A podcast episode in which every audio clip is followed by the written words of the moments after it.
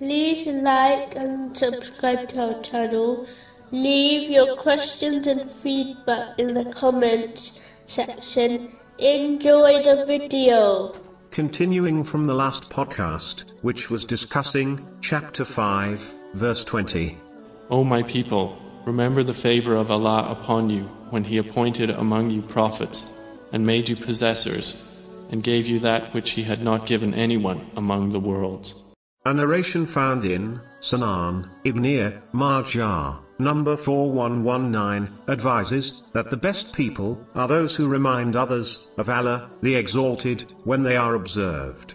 This does not only refer to those who adopt an Islamic outward appearance, such as growing a beard or wearing a scarf, as many of these people do not remind others of Allah, the Exalted, at all.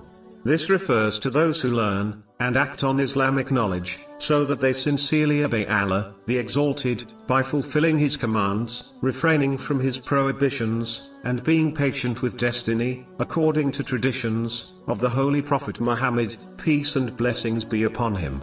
This leads to the purification of one's heart, which leads to the purification of one's outward limbs. This has been advised in a narration found in Sunan Ibn Majah, number 3984. This would cause others to remember Allah, the Exalted, when they observe these righteous Muslims. And this remembrance will only increase when these righteous Muslims speak, as they only speak, in ways pleasing to Allah, the Exalted, meaning, they avoid evil and vain speech, and only speak on beneficial matters, in respect to the world, and hereafter. This remembrance further increases when one observes their actions, as they practically implement the teachings of Islam, thereby only acting in ways pleasing to Allah, the Exalted. For example, they love, dislike, give, and withhold, only for the sake of Allah, the Exalted.